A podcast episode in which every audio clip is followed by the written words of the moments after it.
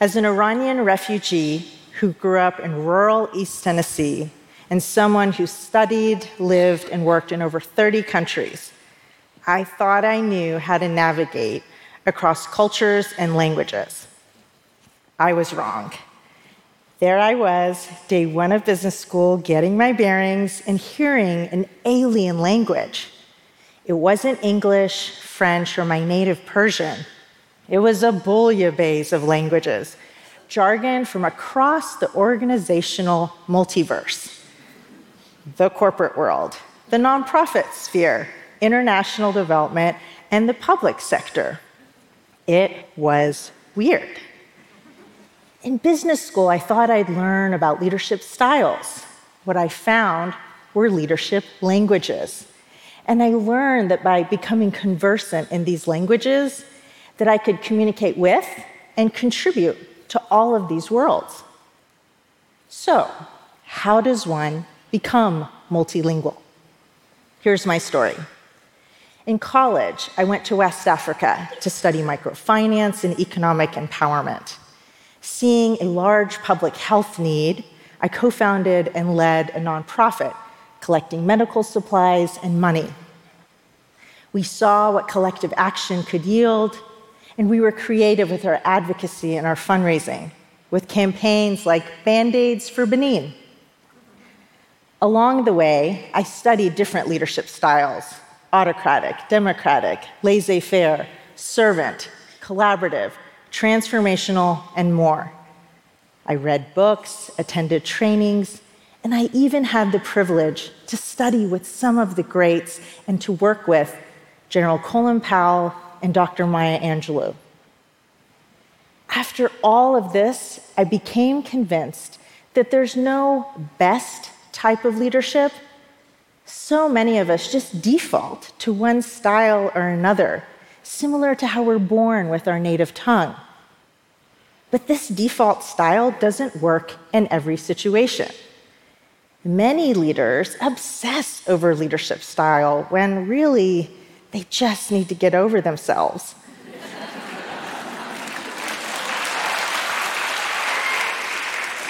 Sorry, leader, it's not about you. What's more useful is to adapt and personalize your leadership to be the leader the situation and the people involved need. It's not so much style as language, the living vernacular of each discrete community and culture. The successful leader will aspire to be multilingual, to speak fluently with all groups, and to translate among them. In 2012, while working at the Omidyar Network, I was one of the sponsors of a two year study of 12 impact investing funds. One of the ahas of this project was that the most successful funds were those led by multilingual leaders. People that could communicate across the corporate, nonprofit, philanthropic, and public policy perspectives. These leaders also made sure that others on their team were multilingual. Hmm. This came to me as a bit of a surprise. I expected the secret sauce to be in sophisticated financial modeling or some other type of complex analysis. According to the study, the multilingual leader will describe their work as being unremittingly financially driven, business speak, moving the needle on social and environmental challenges, nonprofit and philanthropic speak, while addressing systemic market failures, public policy speak. The study further found the need to be conversant into four industry languages those of finance, nonprofit, government, and international development. The multilingual leader was something that seemed very familiar to me. This really rang true based on my own experience of patchworks across these sectors. And it took me back to that first weird day in business school. Now that we've described the how, let us turn to the what. Where should leaders focus? I will modestly propose three topics that cut across issues, and together we'll double click on one of them data, climate, power. How each of these sectors measure the impact and even the timing, the tempo, and the tools that they use for each could not be more different. Say you're the private sector at one end. You have accounting on a daily, a weekly, a monthly, and quarterly increments. The public sector, you're working on multi year election cycles.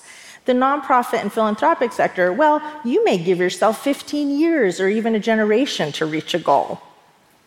Yet all of these sectors must come together to reach these outcomes. To make it real, let's look together about how these sectors can come together to address power with the focus on gender equality. Say you're a public sector leader, you have the unique ability to create equity, a level playing field so everyone has a fair shot. You can create regulations and incentives to increase the use of gender data. You can set goals for women on boards and in public office. You can practice gender budgeting and you can mandate paid care. Say you're a leader in the business sector. You can design products and services that unleash the economic power of the female customer. You can fortify and diversify your supply chain with women owned businesses. And you can invest in your female talent pipeline with pay equity and leadership opportunities so that your corporate decisions are more inclusive. Or maybe you work in philanthropy or international development. You can help remove the barriers, whether formal or informal, that influence how power is distributed you can fund the research and training that both the public and the private sector need to do their part. You can fund campaigns and grassroots efforts that influence social and cultural norms. And you can help get women in decision making roles in their households, in their communities, in their countries, and in economies. The multilingual leader can be conversant and use the languages of all of these sectors to identify the root causes and then collaborate together to find the solutions to these complex issues. So here is over 20 years of experience distilled into one sentence. Don't fret over your leadership styles, focus on your leadership languages. So, over to you, leader. Which languages are you going to learn next? Thank you.